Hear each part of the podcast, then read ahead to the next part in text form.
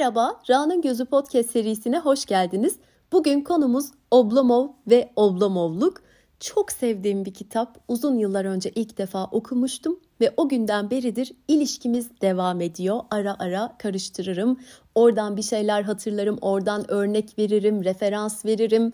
Literatürümde Oblomovluk bir daha hiçbir yere gitmeyecek şekilde yerini bulmuştur. Bu yüzden de benim için yeri apayrı. Biri gelse dese ki 10 tane kitap okuyacağım tüm hayatım boyunca. Bana bir liste ver dese o 10 kitaptan bir tanesi kesinlikle Oblomov olurdu. Şimdi kitaba gelecek olursak. Ivan Goncharov yazarı 1849 yılında bir dergide Oblomov'un Rüyası adlı hikayeler yayınlıyor. Ee, sonrasında da bununla ilgili kafasında bir şeyler var. Zaten çok beğeniliyor. Ve e, sonunda 1857 yılında bazı kaynaklardan okuduğuma göre bir ay kapanıp bu 650 sayfalık Oblomov romanını yazıyor. Bir yandan baktığımız zaman yazımı çok uzun sürmüş işte 1849'dan 1857'ye kadar. Ama aslında kendisinin söylediğine göre yani buna şaşıranlara verdiği cevap zaten yıllardır kafamda yazılmış hazır. Sadece kağıda dökmesi daha kısa sürdü. Yani aslında hani oturup masa başına bir şeyler düşünüp tasarlayıp hızlıca yazmıyor. Zaten hali hazırda kaç senedir kafada oturmuş bir şey. Şimdi kitabın kalınlığından bahsettim. Yaklaşık 650 sayfa kadar bir kitap. Ama o kadar yani sıkıcılıktan uzak ki ve bir yandan az sonra bahsedeceğim hiçbir şey yapmayan bir karakter, aksiyona geçmeyen bir karakter ama bir yandan da bu kadar aksiyona geçmezken bu kadar rahat okunması, bu kadar hızlı ilerlemesi, tekrar tekrar okuyabilmek çünkü hani bazı kitaplar öyledir ya bazı diziler de öyledir, filmler de öyledir. Bazen bir kereliktir okursun alacağını alırsın biter işin ama bu kitap kesinlikle öyle değil benim için en azından ve zaten bana bu kitabı öneren çok sevgili dostum Tolstoy'dur. Ee, bir yerde okumuştum. Oblomov için şöyle diyordu. Oblomov'u dehşet içinde tekrar tekrar okuyorum ve bu kitap içinde bir baş yapıttır diye de bir söylemi var. E, Tolstoy'u ben çok sevdiğim için dikkatimi çekmişti ve şey demiştim ya ben nasıl okumadım bugüne kadar? Hemen gideyim.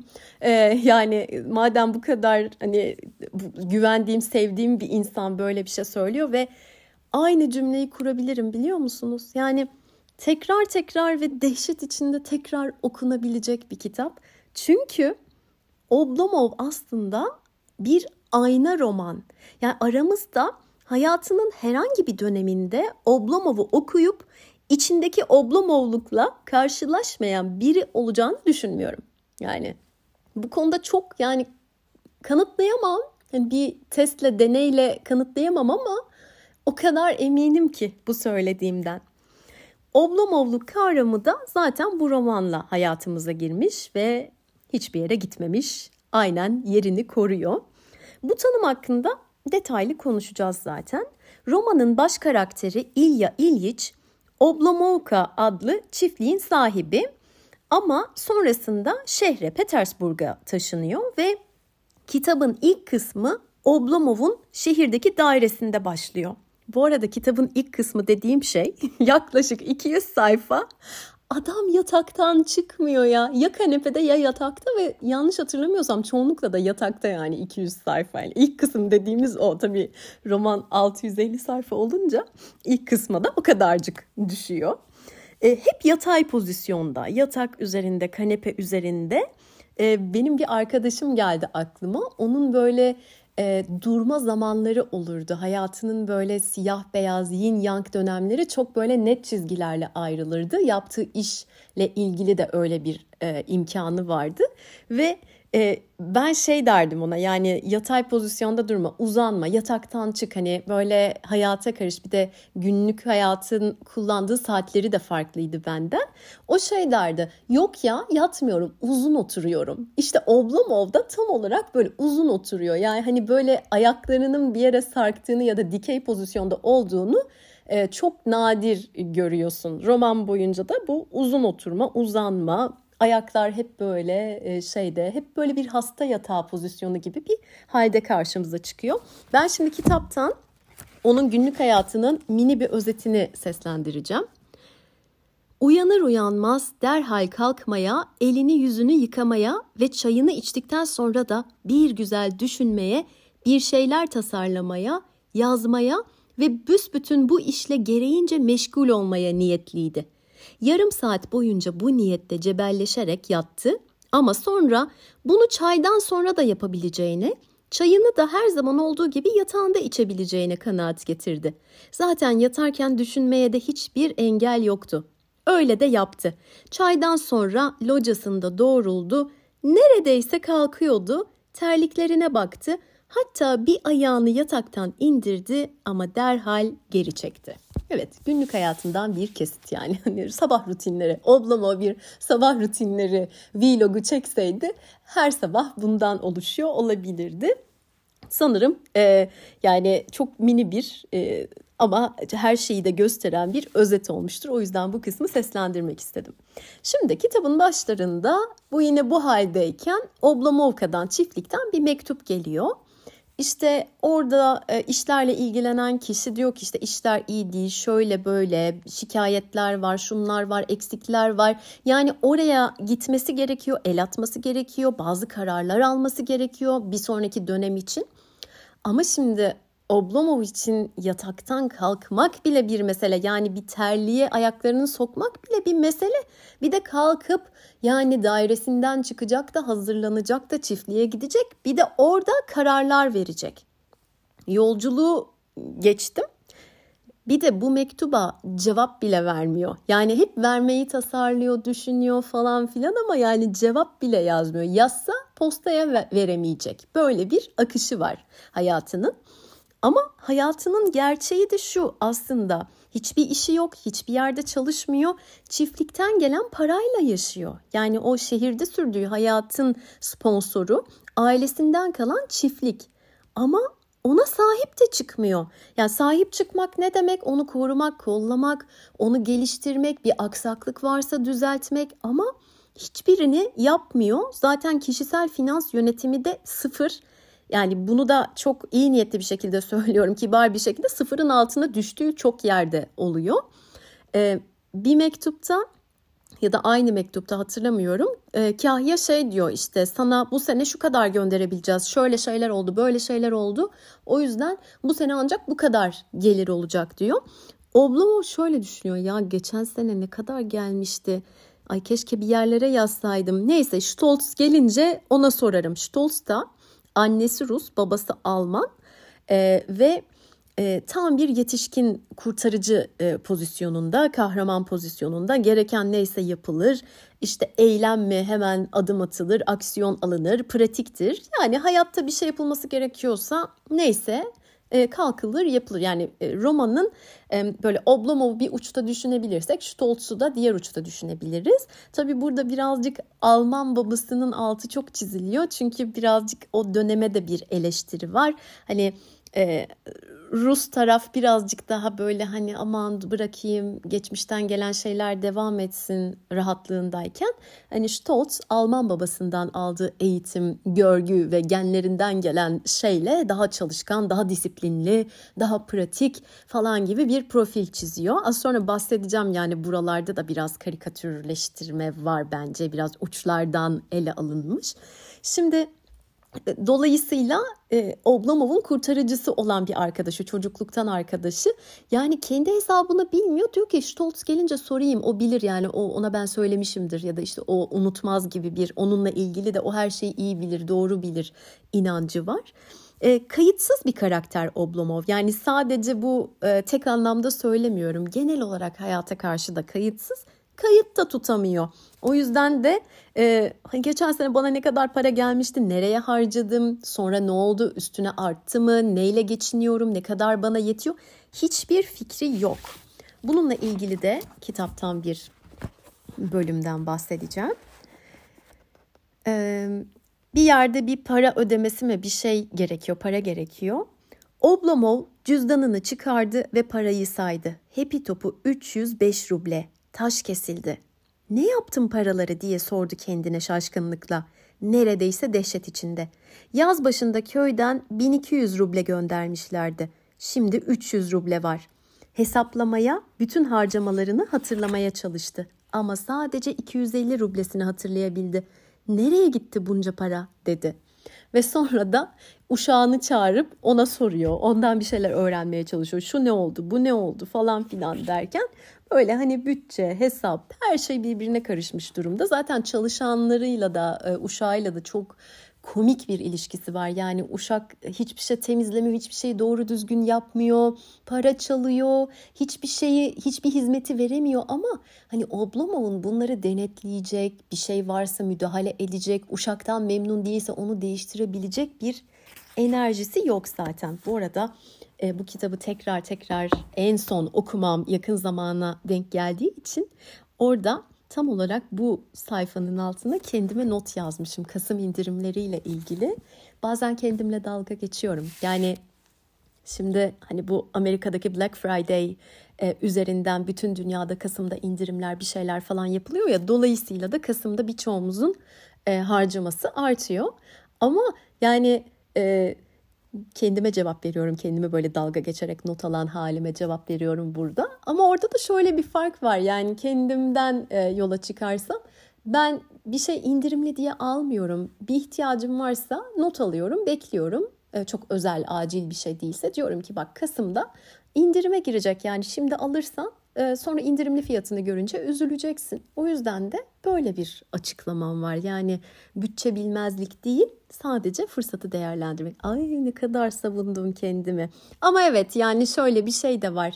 Bazı şeyler de e, daha cazip geliyor. Sonra ay almazsam pişman olurum diyorsun. Bir şey bir şey. E, mesela ben kozmetik konusunda bu dönemde birazcık şey yapmış olabilirim. Ama hepsini kullanıyorum. Hatta o kadar iddialıyım ki geçen arkadaşıma dedim ki gelecek sene Kore bana e, vatandaşlık verebilir. O kadar muntazam uyguluyorum ki rutinlerini. E, şu an Oblomov'a geri dönmem gerekiyor. Bu başka bir bölümün konusu. Cilt bakımı vlog. Şimdi Oblomov'un dairesinden taşınması gerekiyor. Ama yani terliklerine ayaklarını sokamayan bir adamdan bahsettim az önce. Tabii ki taşınmak istemiyor. Bir arkadaşı uğradığı zaman bu arada her gelen arkadaşına da dert yanıyor. İşte ya çok sorunluyum işte taşınmak lazım bir şey bir şey. Bir arkadaşı da diyor ki ya sana burası neden bu kadar cazip geliyor? Yani niye buraya yapışıyorsun? Niye bu kadar tatlı geliyor ki burası sana gibi bir şey söylüyor. Oblomov da diyor ki her yere yakın mağazalar, tiyatro, tanıdıklar. Peki en son ne zaman çıktın dışarı? En son ne zaman bir tiyatroya gittin? En son ne zaman alışveriş yaptın? Tabii ki cevap yok. Mavi ekran. Ama o da çok anlaşılır bir şey. Elinin altında olması bir şeylerin insanı psikolojik olarak rahatlatıyor. Yani ben gitmiyorum, ben yapmıyorum e, ama istesem yaparım. Elimin altında yani. Bir atlasam metroya her yere yakınım. İşte arkadaşlarımın evi yakın, tiyatro yakın, işte şurası yakın falan gibi. E, ben bu psikolojiyi birazcık anlayabiliyorum. Çünkü ben şu anda mesela bu kaydı bir köyde gerçekleştiriyorum. Gerçek anlam, anlamda bir dağ köyünde e, yaşıyorum yani yılın çok büyük bir zamanı. Ve e, yani bazen böyle arkadaşlarımla falan konuştuğum zaman şey diyorum yani bir zamanlar inanılmaz kalabalık büyük böyle bir metropolün kalbinde yaşarken e, orada da aslında buradaki hayatımın bir benzerini kurmuştum. İstediğim kadar dışarıda olup istediğim kadar içeride oluyordum. Ama yani böyle bir hafta sonunu çok sakin şu burada kurduğum hayat gibi geçirdiğim bir hafta sonunu düşünüyorum. Belki de alttan alta şey güzel geliyordur o zaman. Hani yani şu an bunu tercih ediyorum ama istesem elimin altında her şey var. Ya da dışarıda şu an buluşan çok sevdiğim arkadaşlarım var. Eğer istersem e, bir telefon açarım ve neredesiniz deyip öğrenip yanlarına giderim. Hatta öyle bir dönem vardı ki kimseyi aramama bile gerek kalmıyordu. Çünkü belli yerler vardı.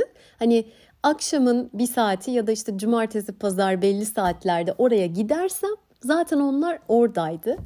Ay şu an böyle deyince aklıma bir yaşlı emekli amca grubu geldi. Ben bir dönem her gün Caddebostan'da, Suadiye'de, sahilde yürüyüş yapıyordum ve ondan sonra orada çok sevdiğim bir kahveciye gidiyordum. Ve orada zaman geçiriyordum. Tam saat böyle 10-11 civarları bir e, arkadaş grubu toplanıyordu böyle emekli çok böyle şık tatlı amcalar. E, ve bir süre sonra fark ettim ki aralarında şöyle bir şey varmış. Arada tabii tanıştığım, konuştuğum insanlar da oldu. Çünkü her gün ben de oradayım, her gün onlar da orada. Neredeyse aynı yerlere oturuyoruz. E, şey demişlerdi, bizim aramızda böyle bir şey. Hepimiz emekliyiz, hepimiz işte e, buralarda oturuyoruz. Ve her gün sabah ondan itibaren kim müsaitse geliyor gazetesini alıp kitabını alıp işte burada kahve içiyoruz sohbet ediyoruz birbirimizden haberdar oluyoruz. Ama şey de yok hani bugün şu geldi bu gelmedi nerede kaldı arayalım. Yani bizim yerimiz belli saatimiz belli. Çok hoşuma gitmişti ben oraya sabah tek başıma zaman geçirmeye gitmeme rağmen onların orada öyle bir varlığı hoşuma gidiyordu. Evet ben bu bölümde neden sürekli çıkıp başka bir şey anlatıyorum diye şu an kendi kendime sordum. Ama tatlılardı. Çok da şey öğrenmiştim. Aralarında böyle eski yönetim kurulu başkanları, CEO'lar bir şeyler vardı. O dönemde benim çalıştığım bir projede de bana çok güzel ilham vermişlerdi, destek olmuşlardı. Şimdi İstanbul'da olsam muhtemelen oraya uğrarım yani düzenli olarak elimden geldiğince. Güzel bir enerji. Şimdi Oblomov'a geri dönüyorum. Oblomov soylu bir aileden geliyor. İyi eğitimli ama ailesi tarafından birazcık şımartılarak, çok rahat bırakılarak, biraz disiplinsiz, e, el bebek gül bebek büyütülmüş. Herhangi bir sorumluluk almamış, sorumluluk almayı öğrenmemiş, kendisine bir amaç hedef koymaktan bir haber, böyle bir şey deneyimlememiş. E, hiçbir açıdan hayata hazırlanmamış. Zaten aileler tarafından o hani şimdi de eleştiriliyor ya helikopter annelik babalık her şeye koşturmak her şeyi onun yerine yapmak. E, işte WhatsApp veli gruplarında e, çocukların aslında çözmesi gereken her şeyi velilerin kendi arasında çözmeye çalışması falan. Bunlar zaten çocuklara neden iyi gelmiyor? Yetişkin olamıyorlar. Yani 25-30'lu yaşlarında da e, daha ileri yaşlarında da hayat tecrübeleri olmadığı için ve hayata yeterince de hazır olmadıkları için maalesef yetişkin hayatını yaşamakta, ona uyum sağlamakta çok zorlanıyorlar. Oblomov'un eğitimden sonra kısa bir çalışma hayatı oluyor, bir memuriyet hayatı oluyor ama o kadar sıkılıyor ki, o kadar bunalıyor ki anlamıyor zaten oraya uyum sağlayanları ve hani kariyer mi neymiş kariyer falan diye birazcık da oralarda bunları küçümseyerek dalga geçerek ya bunlarda da hiç akıl yok gel git gel git peki ben ne zaman yaşayacağım o zaman falan gibi sorular sorarak e, istifa ediyor ve sonra bir daha hiç çalışmıyor. E, Oblomov'un iş ve e, hani kendi hayatını çok böyle keskin çizgilerle birbirinden ayırdığını görüyoruz. Aslında ben bunu başka bölümlerde de konuştum, bahsettim. Zaten e, yaptığım projelerde, danışmanlıklarda, birebir işte mentorluklarda, koçluklarda da çok üstünde durduğum bir konudur. E, ha, iş senin hayatının bir parçasıdır. Sen onu çok keskin çizgilerle ayırırsan zaten ondan beslenemezsin, onu besleyemezsin, kendini ortaya koyamazsın. Yani böyle çok güzel bir basamak olacakken onu kesip atarsın ve bu romanda gördüğümüz gibi hayatın hiçbir yerine karışma şansı olmadan kapanırsın. bir de benim şöyle bir sorum olur. Mesela Oblomo benim arkadaşım olsaydı ve bu konuda bana yakınsaydı, istifa etseydi desteklerdim ama şunu sorardım. Okey, o değil. O değilse ne? Yani bir dairede bir memuriyette e, defalarca aynı şeyleri yazıp imzalamak seni sıkmış olabilir. Tek düze bir iş gibi gelmiş, anlamsız bir iş gibi gelmiş olabilir. Ama hani istifanın ve işi bırakmanın alternatifi kanepeden kalkmamak, yataktan kalkmamak olamaz. Bu değilse ne yani? Orada şunu görüyoruz. Bir şeye heves ediyor e, ya da işte yapılması gerekiyor diye başlıyor. Ondan sonra e, yani hiçbir şekilde tatmin olmuyor, mutlu olmuyor, bırakıyor. Ama o bırakmak çok genel bir bırakmak oluyor. Her şeyi bırakıyor. Yani bunu ileride hani ilişkisinde de göreceğiz, başka şeylerde de göreceğiz. Hani on, onda bir kopma sendromu var. Bir şeyi bir sefer deneyip sonra başka alternatiflere bakmamak, başka şeyler üretmemek gibi bir şey. Ee, bu arada arkadaşı Stoltz Oblomova elinden geldiğince destek olmaya çalışıyor. Harekete geçmesi için, evden çıkması için, seyahat etmesi için ve bir konuşmalarında şimdi ya da hiçbir zaman diyor. Bunu romanda birkaç kere de tekrar ediyor ve aslında Oblomovluk için bir panzehir bu. Yani Oblomovlukta ne var? Sürekli tasarlamak, düşünmek, düşünmek, düşünmek ama sonra bir bakıyorsun akşam olmuş. Sadece düşünmüşsün, hiçbir aksiyon alamamışsın. İkinci günü tekrar aynı yerden başlıyorsun düşünmeye. Hareket yok. Bu şimdi ya da hiçbir zaman sözü aslında tam bir panzehir. Çünkü hani düşünmeyi bırakacaksın, yapmaya başlayacaksın. Başka bir yöntemi yok. Yani bazen motivasyon konusunda destek isteyenler sorarlar nasıl nasıl nasıl yani Sadece yapacaksın bu kadar. Yani bazen çok altında çok derin şeyler aramamak lazım. Bazen düşüncenin ötesine geçip sadece aksiyon almak. Hani bu kendimizi iyi hissetmek için e, fizyolojik varlıklarız. E, bir yürüyüş yapmak, bir masaja gitmek falan da çok iyi gelir ya. Senin hiçbir sorunun çözülmedi. Hiçbir şeye çare bulunmadı. Kafanda düşündüğün şeylerin bir çözümü henüz bulunmadı. Ama fiziksel olarak bir şeyler yapınca sen daha iyi hissetmeye, daha rahat düşünmeye başlıyorsun gibi bir şey. Ee, bana da şeyi hatırlattı. Hatta böyle farklı defterlerime not almıştım onu. Ben de bir yerde One Day or Day One diye bir şey okumuştum. Bu beni zamanında o gün de muhtemelen duymam gerekiyordu. Çok etkilemişti. Bu ne demek? Ee, bir gün ya da bugün birinci gün.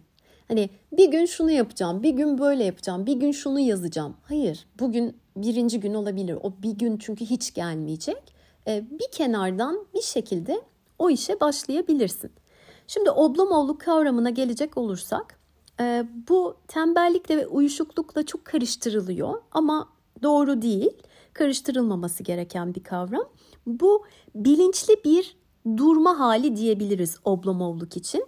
Uyuşukluk gibi görünen ama aslında zihinsel olarak fazla bir uyanıklık da barındırıyor. Her şeyin farkında, üzerine kafa yoruyor ama asla aksiyona geçmiyor. Ve bunların sonucunda da hayattan kopuş var. Ee, kafa böyle şişiyor, şişiyor, şişiyor tek başına bir yatağın bir kanepenin üstünde her şeyi tüm detaylarıyla düşünüyor düşünüyor. Yeri geliyor kendine sinirleniyor. Yeri geliyor kendini rahatlatıyor. Yeri geliyor başka insanlarla ilgili bir sürü senaryolar, yargılar bir sürü şey. Yani beyni resmen patlamak üzere. Çoğu akşam da bunun yorgunluğuyla uykuya dalmakta bile zorlanabiliyor. Ama bunlarla ilgili hayata aktarmak, hayatta bununla ilgili bir aksiyon almak asla yok. Temel sorunu da Oblomov'un hayata karşı ilgisiz olması. Hiçbir şeye hevesi yok. İçinden hiçbir şey gelmiyor. Anlam ve amaç yok. Bu ikisi olmayınca da ne ilişki, ne kariyer, ne emeklilik hayatı, ne de hayatın kendisi çekilecek bir şey değil. Hep böyle beklemek yani. Hani hayat geçsin de gidelim gibi bir halde buluyoruz onu.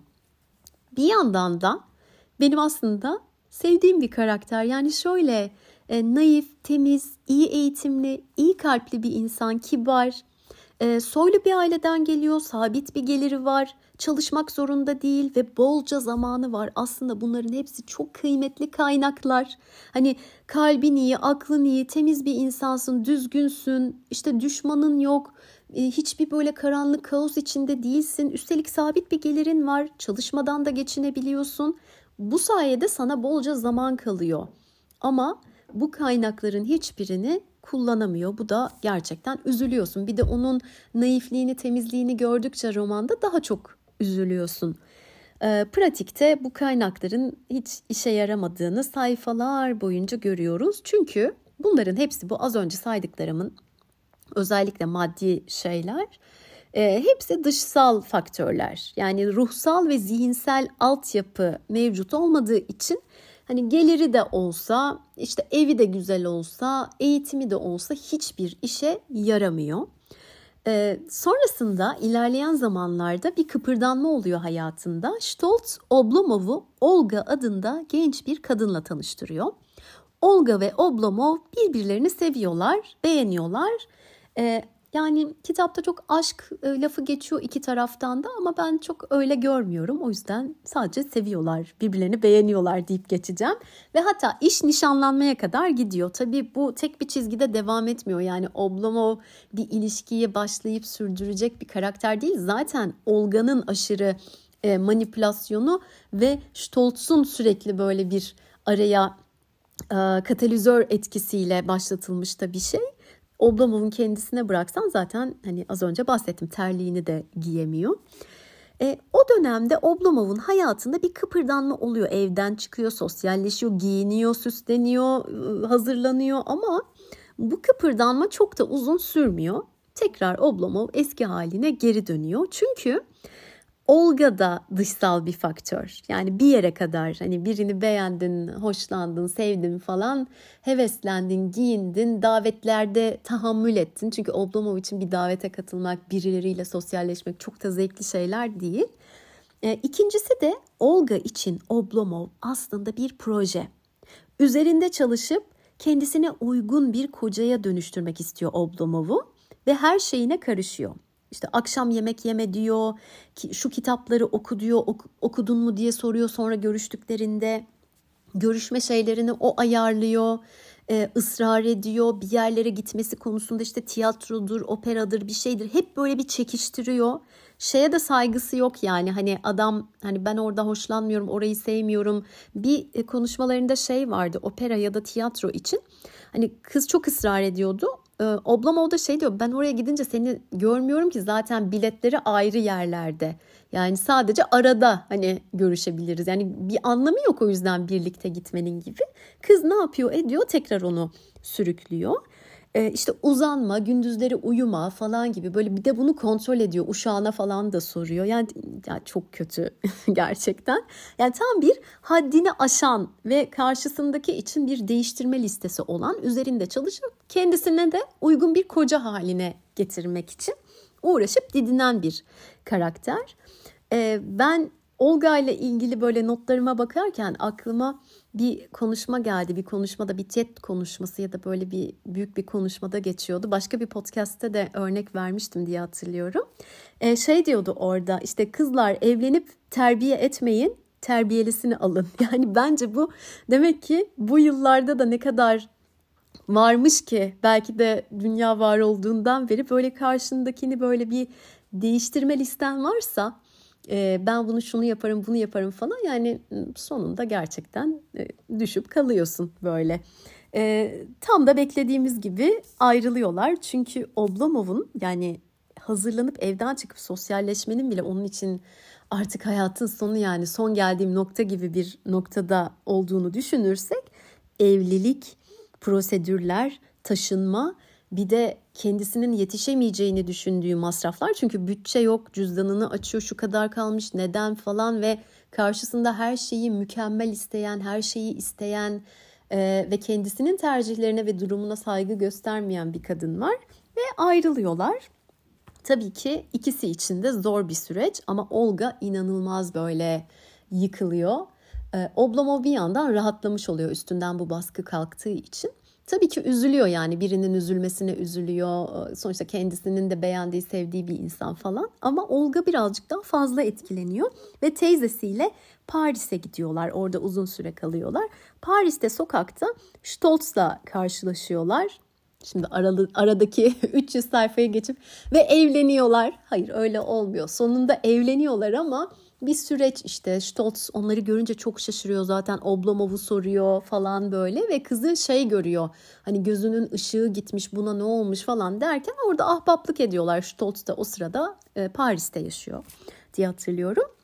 Ve e, sonrasında e, Oblomov'la görüştüğü zaman Stoltz tabii e, bizim gibi şimdi her gün telefon, mesaj, internet falan olmadığı için görüşme aralıkları da uzun uzun. Bir de Oblomov hiçbir davet edildiği yere gitmiyor. Şehir dışına da gitmediği için ya da ülke dışına.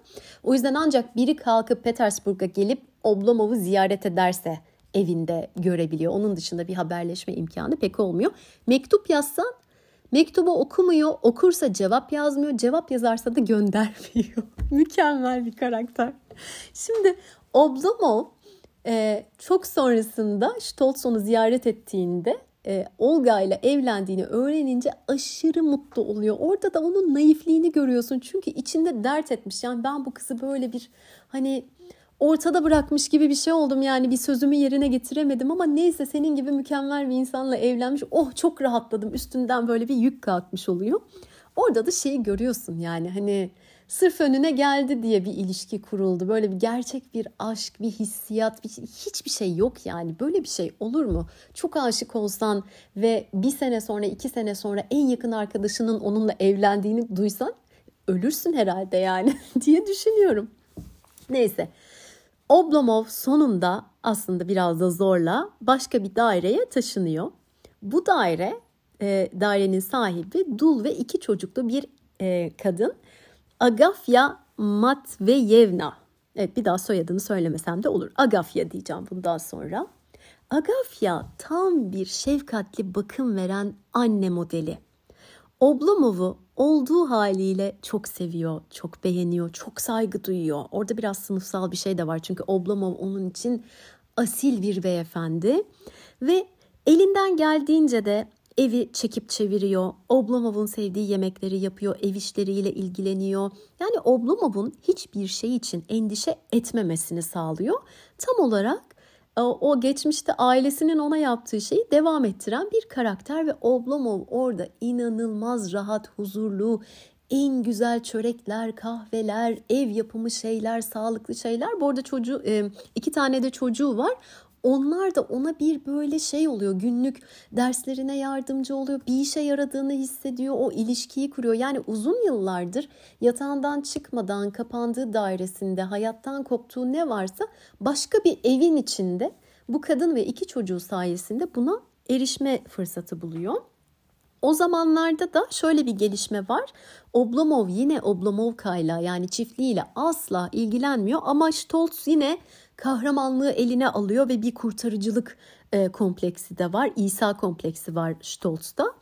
E, o Oblomovka'yı bir güzel eline alıyor, çekip çeviriyor, aksaklıkları düzeltiyor. Çünkü o esnada Oblomov da, e, dolandırılıyor, e, senetler imzalatılıyor. Bir sürü böyle saçma sapan tipler bununla uğraşıyor, çalıyor, çırpıyor, ediyor.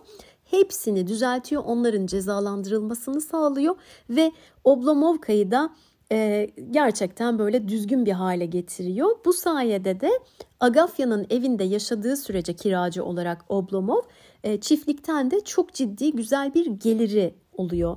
Bu sayede hem kendisiyle ilgilenen, anne şefkati veren, işte evi çekip çeviren, tertemiz, mis gibi harika yemeklerin de olduğu, iki çocuğun da kendisini oyaladığı bir evde yaşarken e, bir eli yağda bir eli balda güzel de geliri geliyor. Garanti bir gelir e, yüksek miktarda geliyor. Ve sonrasında 5 sene kadar görüşmüyorlar Stoltz'la. Sonraki e, görüşmelerinden önce Olga ve Stoltz Oblomov'u bu arada her zaman düşünüyorlar ve onun hakkında planlar yapıyorlar. Çünkü ikisinin de Oblomov'a karşı böyle bir koruyalım, kollayalım, tek başına kalmasın gibi endişeleri var ve karar veriyorlar. Yani gidelim, alalım ve artık bizimle yaşasın. Hani e, çünkü tek başına kalsın istemiyorlar. De seviyorlar onu. 5 sene sonra e, Stoltz ve Oblomov görüşüyorlar ve bu görüşmede Agafya ile Oblomov'un evlendiğini ve bir çocuklarının olduğunu öğreniyor Stoltz ve yıkılıyor. Çünkü sürekli Oblomov'u değiştirmek, almak, bakım vermek, onu çekip çıkarmak hayalleri bununla birlikte suya düşüyor. Çünkü Oblomov orada bir düzen kurmuş, bir kadın var, yeni doğan bir çocuk var. Çocuğun adı da Andre yani Stoltz'un ismini koyuyor, Stoltz soyadı. E, çünkü Oblomov'un Andre koyması çok burada manidar. Çünkü aslında Stoltz'a hep bir hayranlıkla bakıyor yıllarca. Stoltz onun olabilse olmak isteyeceği kişi. Ama kafasında da hep ben yapamam, Stoltz yapar. O tabii şöyledir, böyledir diye bir kök inancı da var Oblomov'un. Çünkü az sonra bahsedeceğim.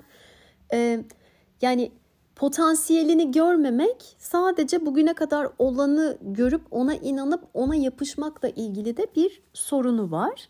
Ve sonrasında Oblomov e, çok fazla sağlık sorunları yaşıyor, felç geçiriyor. Zamanında doktorların onu uyardığı şeyler, yemesi, içmesi, hareket etmesi, hava değiştirmesi, kırlara çıkması, e, seyahat etmesi gibi hiçbir şey yerine getirmiyor ve en sonunda da uykusunda ölüyor.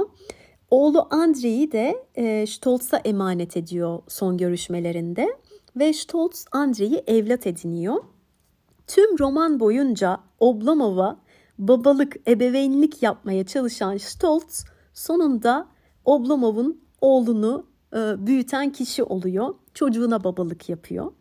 Ve burada Agafya'nın da şöyle bir şeyi var. Normal şartlarda evet babası ölmüş ama annesi hayatta ve babasının çiftlikten çok iyi de bir geliri var. Yani o çocuğa gayet güzel bakabilir. Ama burada da bir sınıfsal bir durum var. E, çünkü hem Oblomov'un Stoltz'u ne kadar sevdiğini, beğendiğini, çocuğunu ona emanet etmek isteyeceğini biliyor. Hem de e, hani Stoltz'un Andre'ye ne kadar harika bir eğitim gelecek, bir işte asil zade bir evde büyümesini sağlayacak ortam sağlayacağını bildiği için de buna izin veriyor. Zaten diğer iki çocuğu çoktan büyümüşler. İşte bir tanesi evlenmiş, bir tanesi böyle iyi bir işte çalışıyor falan. Bu çocuğu da onlardan ayrı bir şekilde farklı bir sistemde büyütülsün istiyor. Hatta şöyle bir şey var.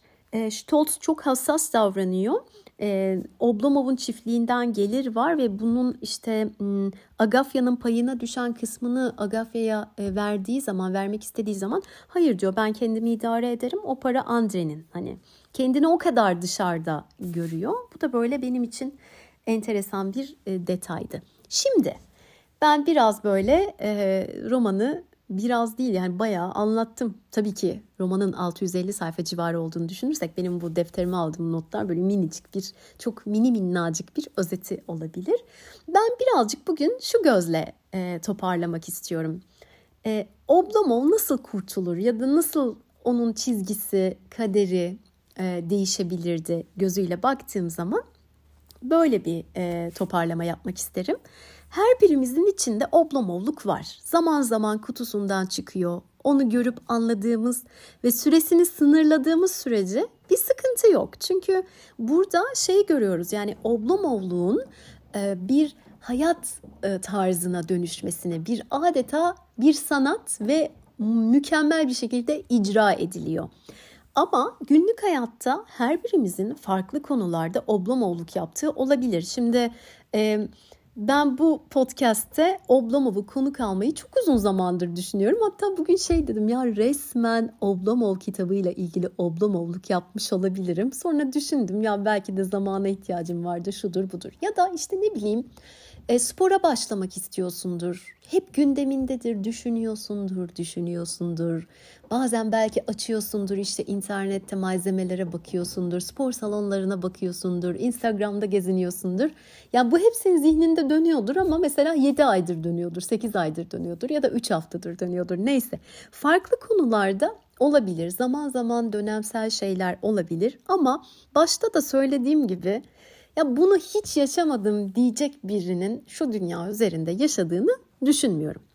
Zaten bunu bir yaşam tarzına dönüştürmediğimiz sürece de bunu kullanabiliriz. Bize söylemek istediği bir şey var. Bir şeyi sürekli erteliyorsan ama düşünüyorsan, yapmaya geçemiyorsan hani orada bir şey var. Onu bulmak, onun üzerine gitmek, yardım alabilmek önemli. Aksi takdirde aynen bu romanda olduğu gibi yaşarken ölmek ya da daha kötüsü hiç yaşamadan ölmekle sonuçlanabiliyor. Şimdi peki benim Oblomov'a bazı pratik tavsiyelerim olacak. Onlarla devam edelim. Bence bu adamın D vitamini kesinlikle eksik. Evden çıkmıyor. Zaten Rusya'da yani güneşe çıksa da ne kadar faydalanabilir? Güneşli günlerde de dışarı çıkmıyor e, kesinlikle kendisine bir check-up yaptırmasını tavsiye edeceğim. Ben D vitamini diye çok yüksek bir tahminde bulundum ama B12'si, çinkosu, demiri ne haldedir bilemiyorum. Bir de çok fazla hani yağlı falan besleniyor karbonhidratlı. Çünkü biz fizyolojik varlıklarız. Ruh maddeyi madde ruhu etkiliyor. Bedenimize iyi bakınca, iyi beslenince bize iyi gelen bu çünkü herkes için değişir.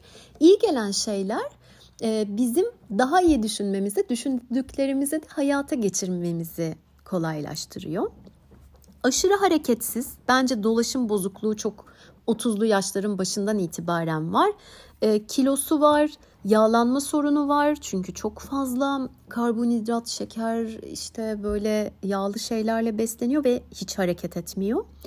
E, yürümesini öneriyorum. Yani hiçbir yere çıkası yok diyelim. Böyle sosyal anksiyetesi oluştu falan. Yani sadece yatağından kalkıp koridorda 5 tur atsa, saat başı 2 tur atsa falan bunlar bazen bizim küçümsediğimiz şeyler oluyor ama pandemide bence hepimiz bunu gördük. Evin içinde bile istediğinizde nasıl hareket edebiliyorsunuz ve nasıl daha iyi geliyor size.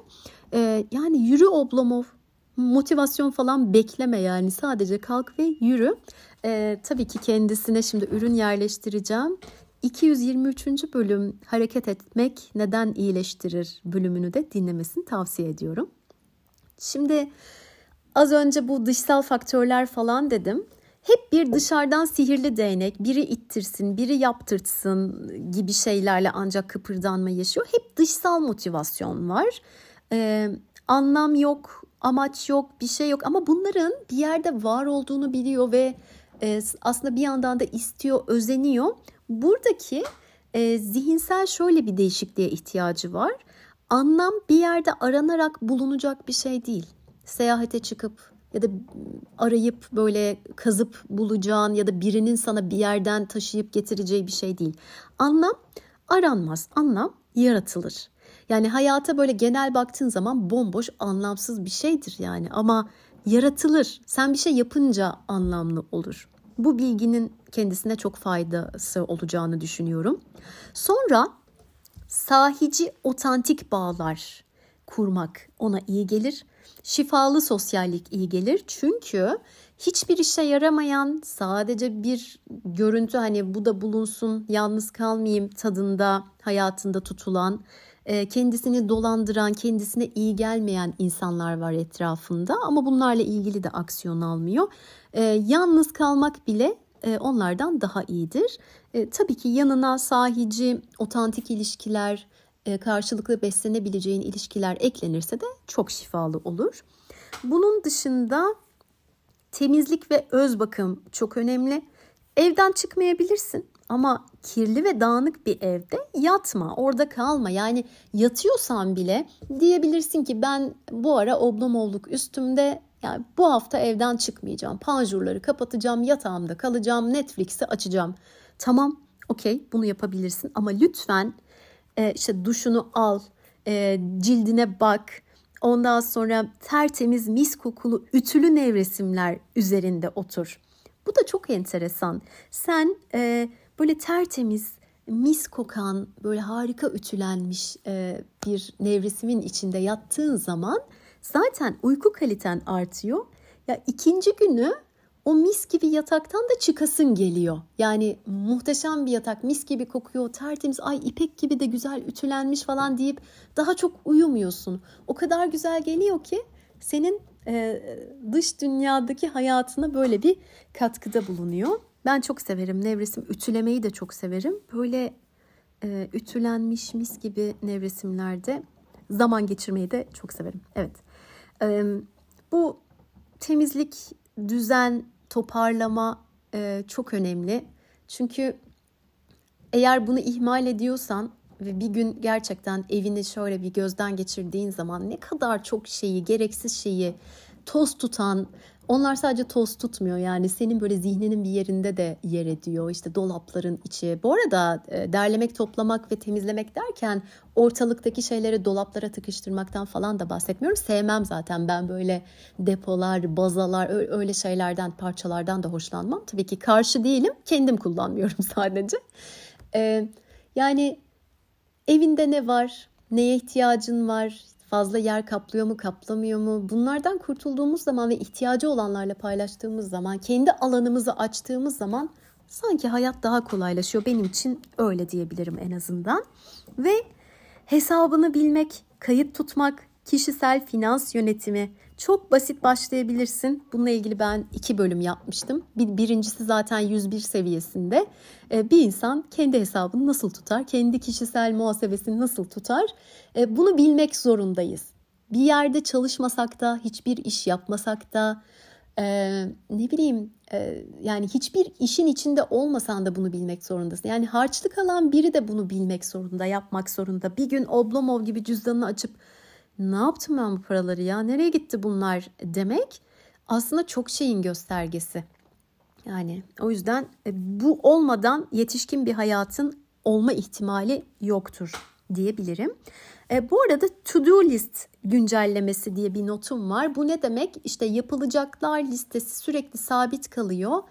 Ama sen hiçbirini yapmıyorsan şöyle bir temizlik yapabilirsin. İşte atıyorum pilatese başlayacağım. Pilates, pilates, pilates. Geçen sene bunu diledin, bu sene bunu diledin. Ama ya yapmıyorsun, gitmiyorsun, böyle bir hevesin yok. Listeden çıkarabilirsin. Bu çok rahat ettirir seni.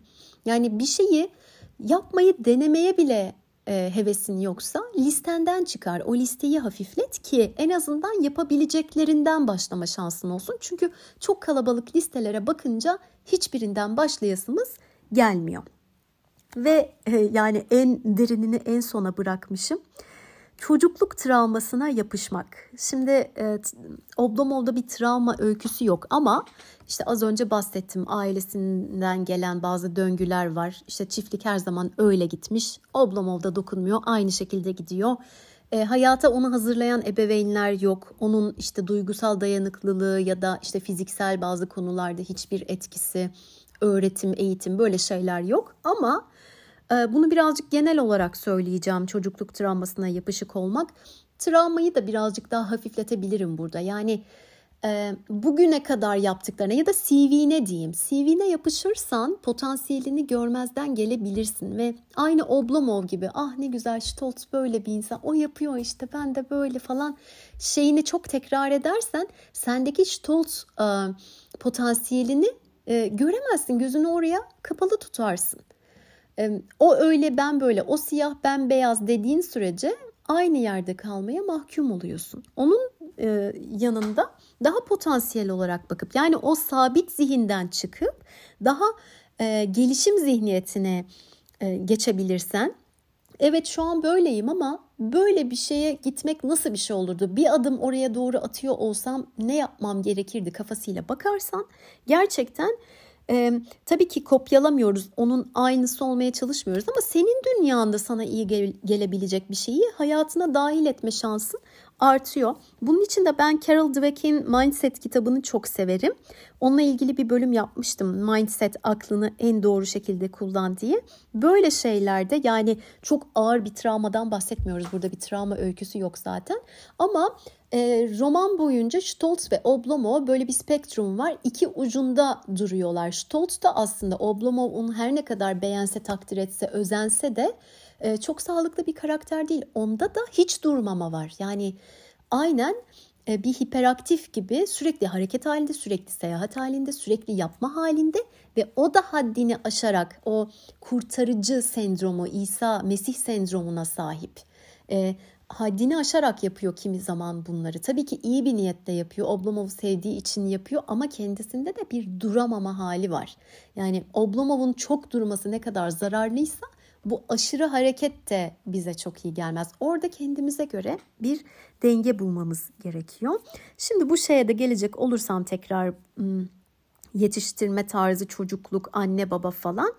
E, şunu hatırlamak her zaman yardımcı olur. Evet öyle olmuş olabilir, öyle gitmiş olabilir, öyle büyümüş olabilirsin ama artık çocuk değilsin. Yani 25-30'dan sonra anne baba suçlamak, sistem suçlamak, okul suçlamak, öğretmen suçlamak, %100 suçlu olsalar bile suçlamaya devam etmek, bunları bahane olarak kullanmak, sürekli bunun dramasını yapmak yani insanlar sadece senden sıkılıp ay bu da aynı şeyleri söylüyor diyebilir ama en büyük zarar kendinedir. Yani sen oraya yapışıp kalırsın, büyümezsin, yetişkin gibi davranmazsın ve kendi hayatının sahibi olamazsın e, diye e, bitirebilirim bu notlarımı. Ve son olarak Allah aşkına çık o yataktan ya. Yani çık, çık yani. Ve böyle de içimden stolzlar yükseliyor. Hatta ben haddini aşıyor falan dedim ama yani çok sevdiğim, çok yakın bir arkadaşım olsa böyle üstünden yorganı falan çekesim gelirdi sanki. Ay yani lütfen e, umarım ki karşıma böyle karakterler çıkmasın. E, yani hiç uğraşılmaz diyerek bu Oblomov bölümünü burada bitiriyorum. Sonraki bölümlerde görüşmek üzere. Hoşçakalın.